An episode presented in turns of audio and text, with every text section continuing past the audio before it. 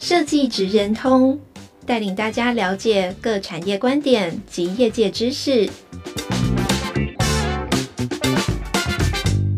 以设计的角度切入，让大家理解各产业中设计职人的成功关键或必备技能，快速掌握产业与设计脉动。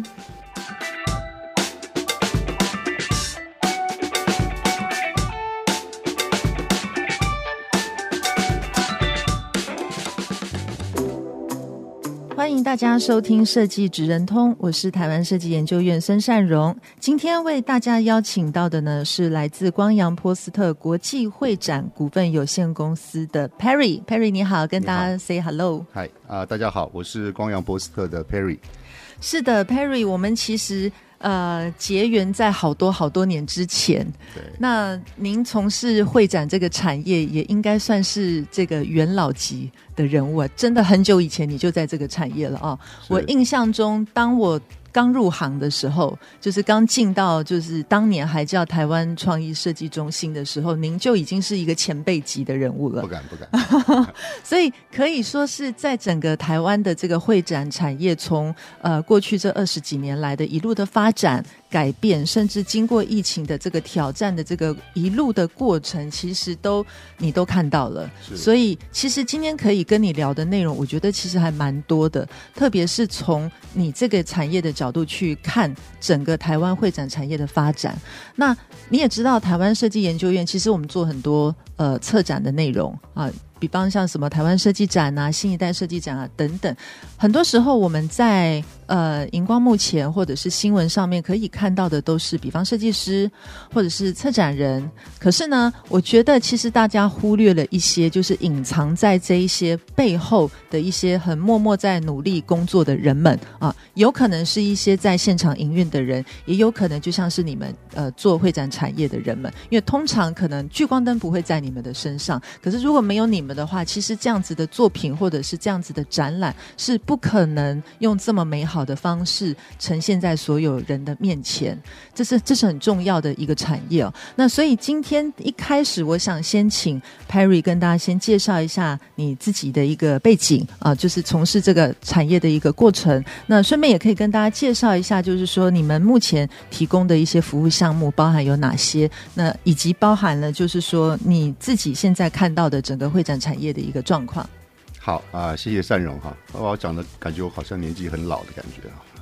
那是这样子，呃、没有没有没有，他很年轻，他很年轻，主要年轻又帅气，而且还会弹吉他。呃，心态要年轻了哈。那呃，基本上我就自己做个自我介绍。那我从学校毕业之后，就事实上第一份正式的工作就是进到这个展览行业啊。那呃。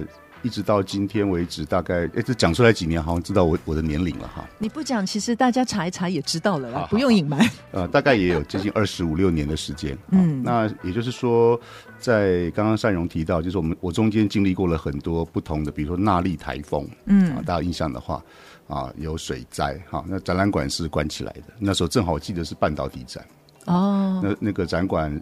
已经淹到大概脚踝这么高的。哇塞，好难想象哦！我还在里面刷油漆哈。那个是哪一个展馆呢？那个是呃以前的世贸二馆。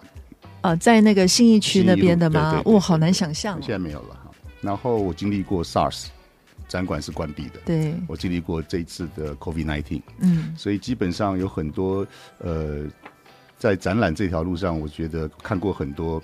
这个一般可能年轻人还没有遇到过的这个这个社会的大的这个事件哈，嗯，那事实上，呃，我进入展览呢，主要是我喜欢这个行业，嗯，那呃，当然后面可能跟有时间跟各位都聊一下，为什么我就会一直做展览，做了二十几年，做到今天，嗯，那呃后来我就经历过了自己创业，啊，那也到了其他的大型的德商啊的展览公司，那么也。到现在呢，我在光阳波斯特。嗯、那呃，一路走来，我觉得我还是在展览这个行业里面。嗯嗯。那呃，我这边就大概介绍一下我们目前我们光阳波斯特的一些在会展的一个服务的一些项目来讲哈，跟大家做个说明。那光阳波斯特呢，这家公司呢，呃，我最后选择来这边呃服务，主要是因为呃，我光阳波斯特的这个设计部门，嗯，大概拥有。我可以这样讲，是应该是全台湾最多设计师的设计公司，展览设计公司。我目前二 D、三 D 动画啊，呃，设计师加起来大概超过五十五六十位。嗯，那所以在服务客户的效率方面，还有在创意的发想方面，我觉得都让我觉得在这里工作很愉快。嗯哼。那我们公司呢，主要是专注在国内外的展场啊，那搭建还有主题馆啊、快闪店啊，一些商业的空间设计。那么呃，近期呢，我们是有被日商博报堂集团啊加入他们哈，嗯，那所以我们现在是日商的一份子哈，那所以我们又结合了会展跟广告啊，那所以。在整个不只是国内外的展场的展览的这个幕后的规划、设计、执行，那么甚至到了前端的品牌概念店的规划，还有整合性的行销规划，啊、呃，大型活动舞台的视觉设计、软硬体的执行管理等等，包括策划展览的服务，这都是我们目前所在呃做的一些服务项目。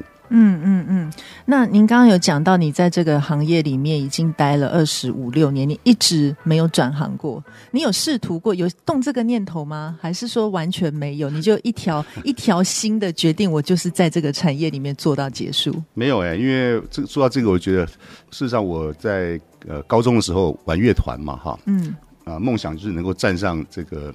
比如说巨蛋的舞台啊，就没想到那个时候没有巨蛋，好不好？对对对，就类似站大舞台了。结果现在我在帮别人搭舞台哈，那实际上差不多了。意思就是说，呃，这个行业对我来讲最具吸引力的地方，在于它可以呃，不是一成不变的工作，嗯，就是每一档的展览它有不一样的主题，有不一样呃新发表的产品。虽然我们是在幕后帮呃每一个展会来做呃设计跟搭建。但是我们可以看到，我们必须要了解最新的产品，我们才有办法去呃规划设计出适合他们的展示的方式。嗯、那所以这就很有意思，我每一年的产品都不一样啊、呃，每一年同样的展览，但是我们都会看到不一样新的产品。嗯，那所以呃，特别是在展示的空间，也不一定在展览馆，有时候会在呃，我们可能会在松烟啊，我们可能会在呃户外，我们可能会到海外啊，那所以会或到公园。啊，所以我们面临到的挑战跟那个环境又都是不一样的，是，所以这是我觉得这个产业呃一直深深吸引我的原因。嗯嗯嗯，那你会鼓励现在的年轻人，就是毕业之后立刻的投入这个产业吗？呃，可以这样讲，我认为最重要一点就是他必须要有，呃，我觉得最重要他会做 communication 的这个事情。嗯，什么意思呢？就是呃，这个产业我们有分很多不同的组成的这个成员，嗯啊，包括设计师。啊，包括呃业务人员啊，包括创意发想人员，包括工程人员。那所以，无论你是在这个行业的哪一个角色，你都必须要对你上面、上面跟下面两边的做一个很好的沟通。比如说，你是业务人员，嗯、你可能面对的一端是客户，一端是设计师，那你就要扮演一个很好的沟通的角色。那你要很善于跟人家去。善于了解客户的需求，也要知道设计师的辛苦啊，否则客户要一个圆的东西，你转达不好，就变成不是客户要的东西，变成方的、啊。那所以，如果你是这个设计人员，你上面可能面对的是业务啊，那下那另外一段面面对的是工程人员，是所以如果你无法把你的好的创意设计。变成实际的可以做出来搭建的样子，那也不是一个很好的设计的一个角色。嗯，所以这个行业如果说年轻人要进来的话，必须要非常的会沟通。嗯、那么，呃，我觉得沟通这个是我认为最重要的一件事情。反而不是他设计有多强。对不对？呃呃，设计当然也是要有，可是沟通我觉得最重要，更重要。嗯，那你可不可以跟我们就是把那个蓝图跟大家形容一下？假设今天我进到光阳波斯特这个体系之后，或者是说我进到任何一个像你们这样子的一个会展的呃专业的公司里面之后，到底一个专案是怎么运行的？比比方说啦，我如果很直觉的去想用我们摄影院在做专案的逻辑，可能就是呃有一个专案的 PM，他可能就跟业主谈好了这个东西怎么做。然后回来可能会有一个 team work，就是跟大家一起 co work 去探讨说这个案子怎么做比较好，然后怎么样子去分工等等的。那在你们这个产业里面，你们这个运行机制是怎么分工的呢？呃，基本上我们还是要从呃客户端的需求为开始、啊。那当然比如说客户，我比如说我们常常会碰到客户，他有时候他也不知道他自己要做什么。对呀、啊，我觉得这个很棘手哎，这个放在任何产业里面都很棘手。就是当你的客户他的需求是什么，他自己也说不清楚的时候，怎么办？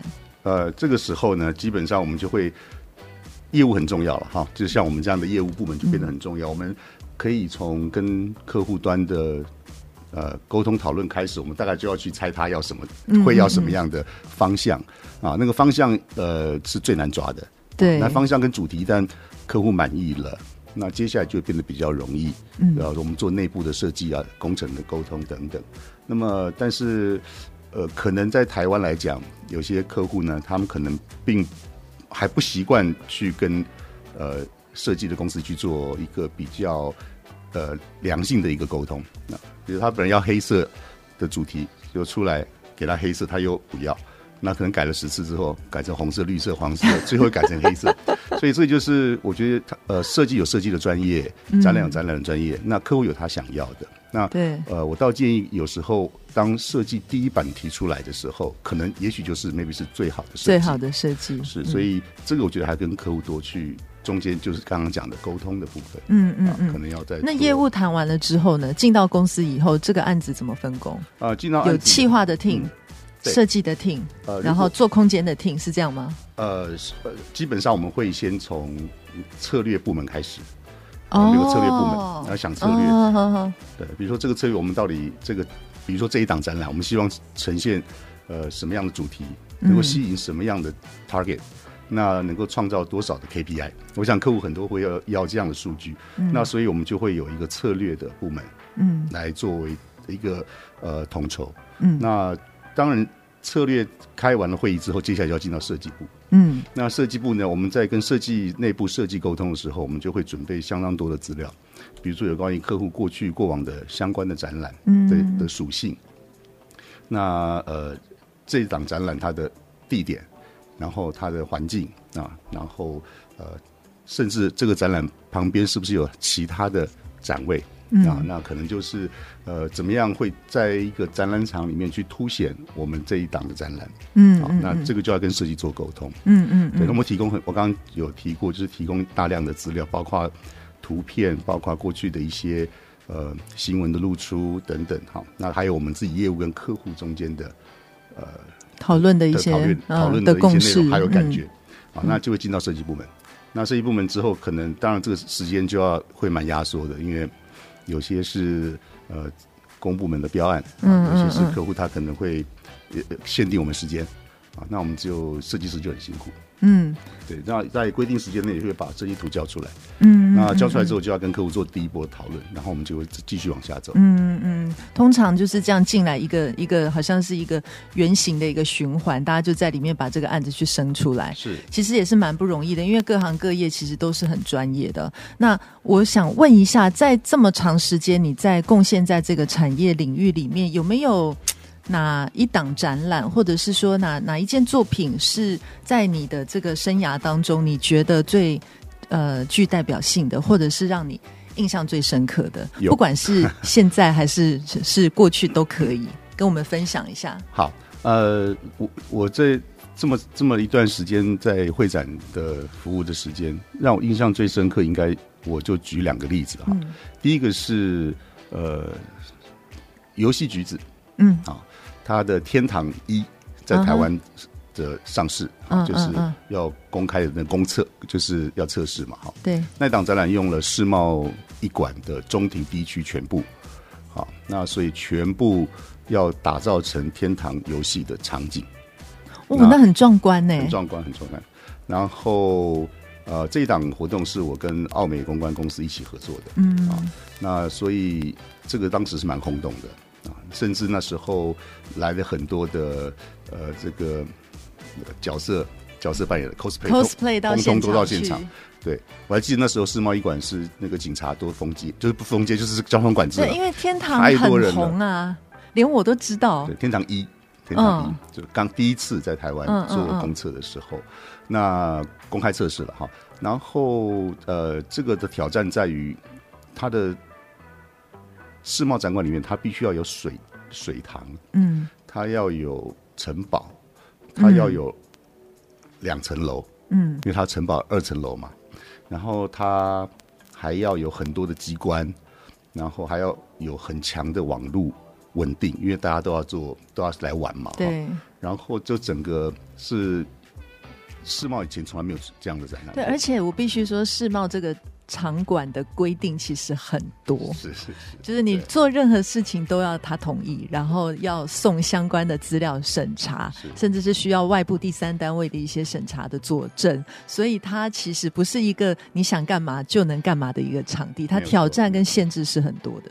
没有错，而且进场的时间也非常的短。对，因为它场地费很贵，所以我们这两天的时间用了大概有接近两百个木工。哎，你们花两天就进场完毕啊？嗯、你们跟新一代一样，真的是加足了马力耶，瞬间把它弄出来。那应该是二十四小时做吧？二十四小时连两天。嗯，所以我们的像木工的师傅啊、水电的师傅啊，还有很多我们相关的承包商。都是睡在展馆里面的，哇塞！做完了，然后就躺在地上休息，直接休息这样子。可能两个小时起来又要继续，但这可能不符合老汉的规定。没关系，那是 long time 也够了。对对对，所以就说这个当然对我来讲印象非常的深刻，因为它造成的影响很大。嗯、那记得也都是总统来做开幕。嗯嗯嗯嗯。那呃，这是第一个，我觉得在我的。印象里面是印象最深刻的。那那这个案子，它是从策划的时候，你们就 join 在里面了吗？呃，那时候接触到呃这个客户的案件的时候，我们是找呃刚刚讲的那个奥美公关一起来帮我们做、嗯嗯嗯、做这个活动的部分。嗯、那所以有很多的想法是由客户那边直接。呃，活动部分直接对公关公司，嗯，那呃，展场硬体搭建部分直接对我、嗯，直接对你们，嗯嗯嗯。那你们有没有在这？因为你刚刚讲的那些东西，其实都蛮有挑战的。有没有哪一些东西是你们其实是用闯关的方式才坚持闯关成功的？比方那个水池还是什么东西？这个这个我讲就是也许是不好的示范了。水池呢，基本上在世贸展馆里面，你要有一个，比如说三米。不要讲三米，比如说三米乘三米这个空间的水池，嗯、要做个水池，它还上面还要铺干冰、哦。三米啊，这么高哦？没有，它长宽而已。哦，我以为我以为要比人还高。深度大概差不多就一米一米。嗯嗯嗯。这样事实上它的水量很多。对，其实不少。我们怎么弄水？那水怎么样把它灌到这个场子里面？你们怎么做的？呃，这个是有点违规了哈。对违规，就我们我们很很辛苦的把它嗯，嗯把它做起来，嗯，那但是也要想到，我们展览是除了要很快的时间进场完成之外，那还有撤场，撤场你要水，水还要卸掉，不是卸掉，是拿水桶一桶桶往外搬的。天哪，那你要搬很久哎，很久，所以这只是一个部分，实际上还有很多其他的部分，舞台搭建啊。然后很多灯光音效啊，哇，真的好辛苦，嗯，这是印象非常深刻的一档展览。嗯嗯嗯，嗯。那么第二档展览就是最近从呃疫情过后，我们有在南港展览一馆，南港展览二馆，呃，就是有承接，就是委办了哈，我们来接设计这个装修的部分，就是呃全国技能竞赛。全国技能竞赛，它是在展什么的内容啊？呃，基本上它也不算是一个一档实际的展览，不过它有非常高的困难度，嗯、考验呃每一个呃像我们这样的在展览做着混那么久的，那是不是可以做到？我们都觉得很有挑战，嗯、因为它是针对我们的呃职校的学生，有很多不同的职类。嗯哼，好，那在同一个档级，他们要做竞赛，就从从全。台湾的每一个学校，职、嗯、业学校找出他们有初赛过，嗯，啊、初赛之后，呃，有进入到决赛的，就会进到全国赛。哦、那在展览馆里面做全国最后的决赛。那比赛选出来的前三名，可能就要到，就会到那个今年是在阿布达比，嗯，是亚洲赛。所以它其实不是一个展览，它是做成一个像是竞技场的感觉，是，是吗？它是一个算是一个活动类型，在展览馆里面的活动类型的竞赛。嗯，但是它使用的所有的空间，它的舞台，呃，它的摊位的搭建，呃，所有需要的东西跟展览是有有过之而无不及的。嗯、那呃，它的复杂度高就在于，像我们有六高达六十多个职类，它可能会有中餐烹饪、哦、西餐烹饪，可能会有做面包的西点制作，那可能会有网络部件的资讯类的机器人，嗯，做旗袍的国服啊，他们都要在现场做吗？车床，所以你要把他那个环境都弄出来，让他们可以直接现场做。是，是，那包含那些设备啊、工具啊什么的，都要在现场搭好，是不是？呃，工具有时候呃呃学校会自备，可是我们要必须，它用电量是不一样的，嗯、有的是要动力用电，嗯、有的要进排水，嗯嗯，嗯，啊，还有美容美发，那它要热水，所以比如说六十多个职类，就等于有六十多个不同的展览在同一展期。嗯我们要把它全部完成，而且因为它又是竞技，就怕有争议，所以很多东西一定都会要求做到很很，就是要很 ready。你不能，比方有时候展览你可以开展再微调一下，微调一下。可是它如果是一个竞技的话，理论上应该没有办法再让你微调，它一定就是开始的，就是就是这样，每个人都是一个公平的状态。是，所以我觉得那个时间压力应该也很大。对，而且我们不能有那个跳电。电压不稳，对对对，那个那个比赛是不公平的。对对对对对。那所以就每一个职类都有他的裁判长在。那时间，比如说计时三十分钟，就是有码表在计时的。所以每一个都是每一个参赛的选手，国手了，我们讲了哈，都很很很在乎他们的环境跟时间。那因为这很像国家考试一样。对，好特别哦。所以我们做做这个搭建的设计公司，我们就变得，如果你不够专业，或者不知道怎么去做危机处理。那现场就会、嗯、就会是一场灾难。对啊，但是你们应该很顺利吧？哦、能在这边侃侃而谈，一定是如期的达成了任务。我们今年呃已经迈入了第五十三届，好，那、哦、所以这个是你们做了很很多年了吗？我们大概就做了两年。嗯对，所以但是我们吸取了很多的经验。嗯，那也我也觉得，以我来看，在呃，台湾能够单场次承接到这么大两个馆全部，比如南港一馆的一四楼、南港二馆的一四七楼全部在同时间进场、同时间开展、好大哦、同时间退场。那这个我觉得，呃、如果是没有呃经验的展览公司，我觉得会做不到，他们是没办法做到的，嗯、一定会一定会出一些奇怪的状况。是是是，所以这两个是我觉得比较特别的。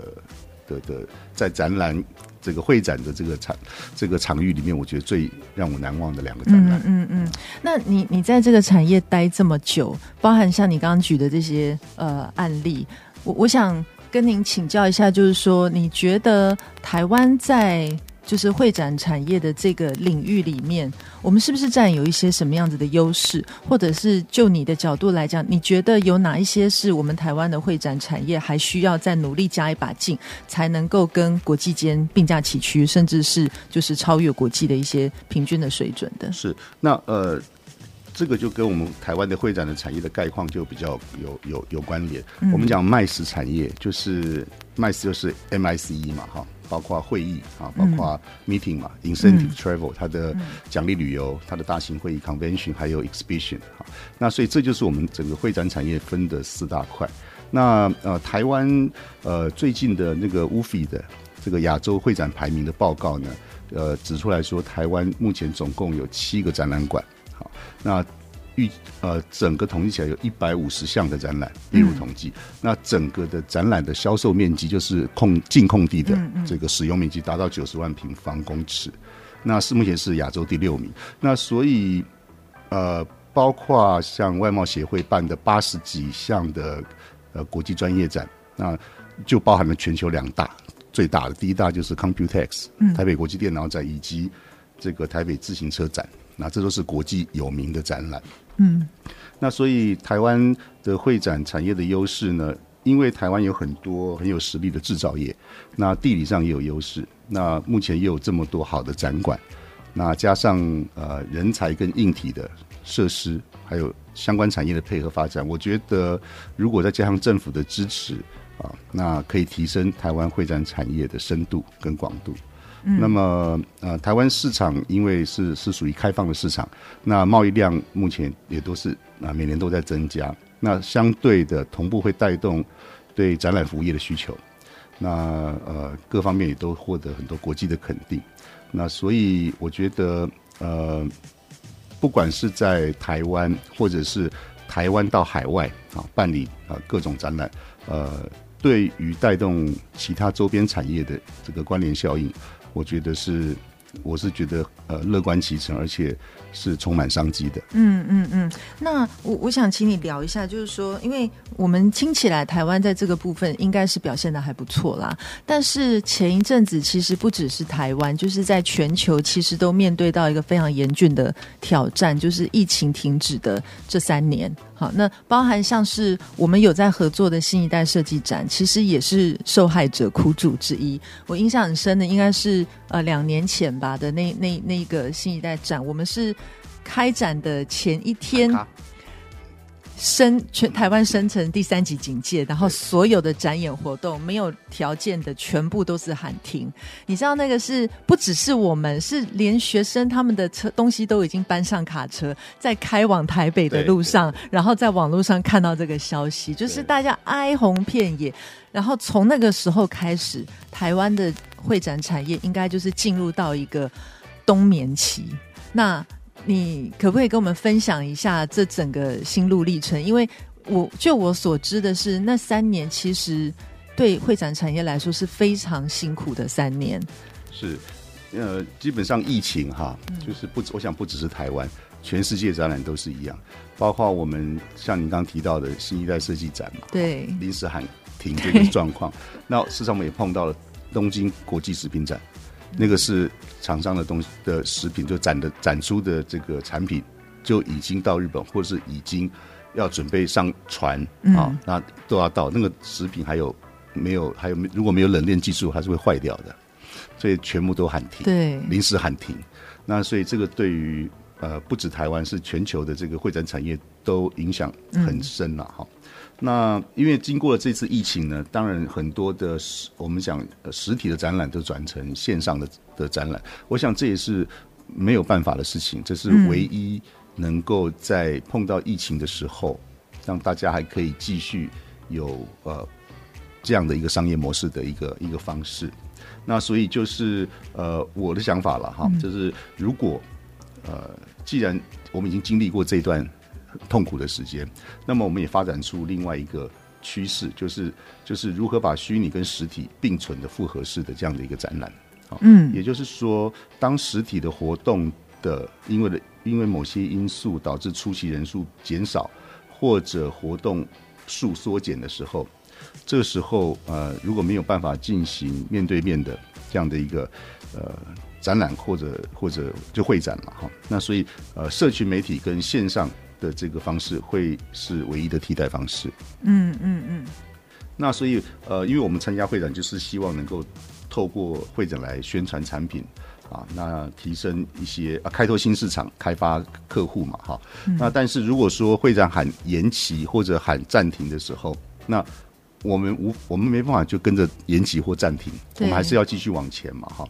那这就是为什么线上展览跟虚拟展览是替代的方案，是我刚刚刚有提到的。嗯，那虽然呃，产品现场和虚拟观看的感受一定是有差别，嗯，但是呃，相对的可以做到，如果虚拟的部分可以做到一些在实体展场上无法呈现的部分。比如说，像是三百六十度的全方位的展示，嗯，或者可以显示每一个展品拆拆解开它的细节，这个是在现场无法看到的，嗯，好。那有些无形的服务或者效果，也可以透过画面模拟，也许会更好表达。那所以，呃，还有一点就是因为疫情的关系，如果线上展览开，我们选择了线上展览，那我们可以跨越这个国家地理的限制。打破每天展出时间的限制，展出期间的限制。嗯啊，那所以呃，线上展览，我觉得今后也会成为展览业的一个新的一个形态。嗯嗯嗯嗯。不过啊，说说实话，就是就我个人的喜好来说啦，我觉得实体展览的那种体验跟感受，是线上展览可能没有办法取代的。就好像你如果。如果可以去看五月天现场的 live 演出，谁要去看线上演唱会啊？你知道我的意思吗？所以我觉得他现场有现场的魔力，呃，实体展览也有实体展览的魅力。你在那个环境跟情境里面，然后去那个场地的氛围，我觉得它会带给就是观众的那种感受跟体验是不太一样的。比较有温度吧，就是实体的，对对，比较有温度，而且我觉得，我觉得线上展它是一个很好的扩散的工具，就是说，像你刚刚讲的，怎么样子去。呃，突破就是时间、空间的这个国家的这个限制，可以让更多人在呃不受时间的限制，他可以一直不停的去观赏这些东西，它可以延长这个展览的寿命，扩大这个展览的效益。可是呢，当这个东西本身是没有一个实体存在的时候，只靠一个线上展，我觉得它的力量是不够的。所以，其实我觉得最理想的状况，其实我们。自己新一代设计展现在也是朝这个方向去走，就是我们一定要有一个很精彩的实体的展览，然后我要把这些实体的展览通通线上化，我要让这四天展期没有办法来现场的人，透过线上展，他可以看到更多。然后从另外一个角度来讲，对于来参展的呃人，比方如果以新一代来讲，就是这些毕业生们，他。他费尽了心思，他燃烧他的青春做出来的毕业展，他一定希望很多人看到。对。然后在短短的新一代只有四天，我觉得就结束真的太可惜。所以这些东西如果可以透过线上展览的机制，让更多人可以看到，我觉得他的这个真的是功德无量啊。那对同学本身来讲，哎，你二十年，像像我自己，我自己以前都参加过新一代设计展，我都很遗憾那个时候没有线上展，要不然的话，我现在都可以回去查我当。时展出来，再回到以前，对呀、啊，看到自己的展展品。对，虽然现在回去看，可能会觉得说，哎呀，那时候怎么做的这样不成熟？可是我觉得那个东西它的珍贵就是在于它的不成熟，因为我们都是毕业生嘛。我做的很成熟才很奇怪，好不好？我本来就是要带着一点这种不成熟，才是它的魅力。那我如果可以看到那个当时的那个模样，我觉得真的太珍贵了。那我觉得现在的孩子很有福气，是说这些东西因为疫情的关系。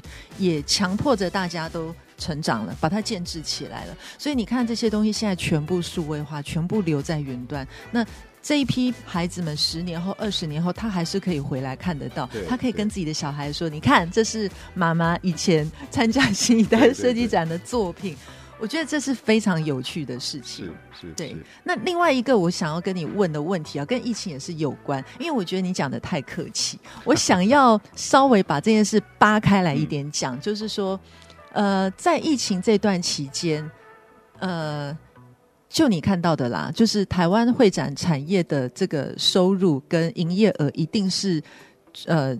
有没有到垂直下降？我不敢讲，但是应该是很很辛苦的一个过程。是。那在这个过程当中，你们是怎么样子去让自己生存下去的？是有开发出一些新的呃，就是呃服务项目吗？还是说做一些就是会展公司普遍会去做一些转投资呢？还是等等之类？就是大家好奇这三年大家是怎么撑过来的？不可能只靠一个线上展。是是，呃呃。因为的确不只是呃会展业者哈，那包括场地方、展览馆，对对，他们也都是几乎没错。没有营业额的，因为展览馆都是都都是 close 的，所以呃那时候好像是五百人以上还是多少人以上，对对对对，就是不能够有在室内的活动，还要实名制，对，还要实名制，所以基本上呃不可能有这样的一个一个一个环境去展览。嗯，那就我们我们这个产业来讲。呃，就是我我们是还好，就是我们是加入了日商的博报堂集团，那呃，在日本总公司这边也给我们很多的支持，嗯、啊，那跟协助，那也的确，呃，我们会既然展览已经因为疫情的关系没有办法去，那是我们的本行哎、欸，那是我们吃饭的吃饭的的的的的那个那个那个。我们的主要营收来源嘛，这就好像你跟一个歌星讲说，从、呃、现在开始三年之内不准唱歌，对对，对不对？类似这样，对，所以他会，所以我们很多场很多的会展业者开始去想别的方法，对，那好，那既然我我知道还有其他业者去做那个防疫门的，防疫门是什么东西？是很多要检疫的啊，要要做快筛啊，他必须要有空间啊，哦，那个防疫门他们去做，哦、了解了解，这个也有啊，然后呃。呃，高雄展馆也有去做这个防疫的，嗯，这个这个这个一个一个环一个一个场所，嗯，那事实上这个都是呃无法去填补我们的损失，嗯，那所以在呃，当然这个政府也有一些补助的措施，但是像我们这个行业很多就去做一些转一些，比如说商空。它不是那么及时性的。嗯，啊，那呃，市场指的是商业空间，商业空间、嗯、对。那呃，还有一些，比如说是呃，住宅的装潢啊，哈、嗯，等等。那所以这个也导致现在的一个一个我蛮我蛮忧心的事情，就是因为那时候疫情，所以导致很多我们的工程人员他们不得不离开展览这个领域。嗯，啊，那所以现在如果让疫情过去了，所以你要叫他们再回来是非常困难的。为什么这边比较不好赚吗？也不是，他可能已经答应了别人，或是 或是他已经呃习惯了另外一种另外一种工作的模式。嗯嗯。那所以现在等于说是一个大洗牌了。嗯。所以不管是工程还是设计都是一样的。嗯。啊，包括业务也是一样啊。那你还坚持在这里啊？对，因为我没有别的没有别的专长 啊。那我想问一下，因为像今年来讲，就是等于是疫情过去了嘛。那我自己的感受是，就是今年好忙哦，真的各。报复性展览。对对对对对，就是什么都来了，你知道吗？然后今年的忙碌大概是过去三年加起来是差不多的那种感觉，全部都回来了。我相信对你们产业来说，应该也是这样吧？是是，所以我这边呃，就是呃呃，我们也很希望有更多的呃。对会展行业有兴趣的年轻朋友都能够加入我们这个行业。事实上，政府也蛮重视这一块的。嗯嗯。那会展产业事实上它是蛮国际性的一个产业。嗯。那我刚刚陈如刚刚有提到，就是它不是那么枯燥无聊的一成不变的工作。嗯嗯。那所以呃，我们也非常希望有新的心血能够加入到我们这行业里面来。嗯。啊，那它虽然累，可是你你会因为喜欢他而不觉得他是累。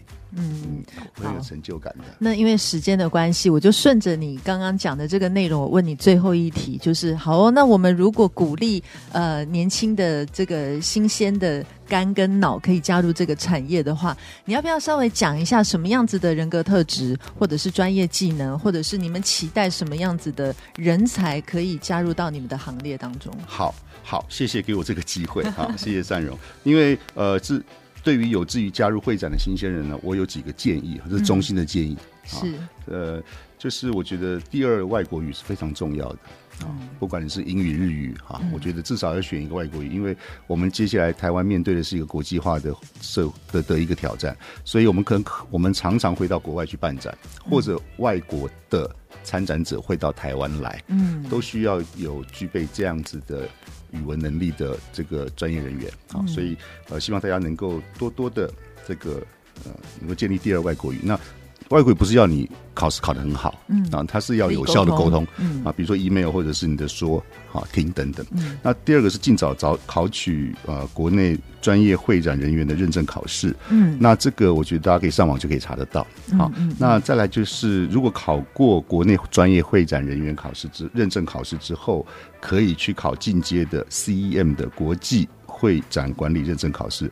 啊，甚至参加工协会举办的一些会展的课程，我觉得这对我们呃未来有心想从事会展行业的年轻朋友来说是非常重要的。嗯，那么当然最后还有，我觉得还有几个本身的自己是不是具备这样的条件？第一个是呃，如果在呃学生时代啊，或者是刚毕业啊，要能够接触一些跟会展有关的一些工作经验，我觉得不管打工什么都好。嗯、那这个都呃，对于雇主啊未来。对这个应征的时候，可以增加受聘的机会。嗯，第二个是我觉得，呃，大家要具备主动性，也就是说，呃，因为我们这个工作呢，会展行业讲究是团体合作啊，嗯，那所以有主动性的话，就很有利于跟不同岗位的同事、跟合作伙伴一起建立关系、沟通等等。嗯，好，那最后一个就是呃适应力。那因为会展展览行业人员需要适应。比较不规律的工作时间，比如说你到国外办展，你会有时差，对啊，那可能晚上半夜要进场，对啊，其实清晨要进场等等。特别是我们筹备大型的活动项目，在活动前夕啊等等，都是需要加班来处理很多大量繁琐的事项。嗯，那所以呃，想有心想要进入会展行业的求职的这些年轻朋友，呃，如果具备刚刚几个。呃的适应力跟这个热情的话，我想呃一定可以。很灵活的变通来应付各种压力，然后会喜欢上展览这个行业。嗯，而且还有一个很重要的就是您刚刚一开始讲的，要有很好的沟通能力，是，对不对？因为现在就是除了你本职的专业之外，其实这个这个时代就是要沟通，什么事情都要很良善、很正向的沟通，你才能够好好的善用你的专业，把事情做好。没有错，没有错，谢谢。好，那我们时间的关系，我们今天这一集的节目就先录制到这边。我们非常感谢 Perry 今天接受我们的采访，谢谢，谢谢大家，拜拜，谢谢，拜拜。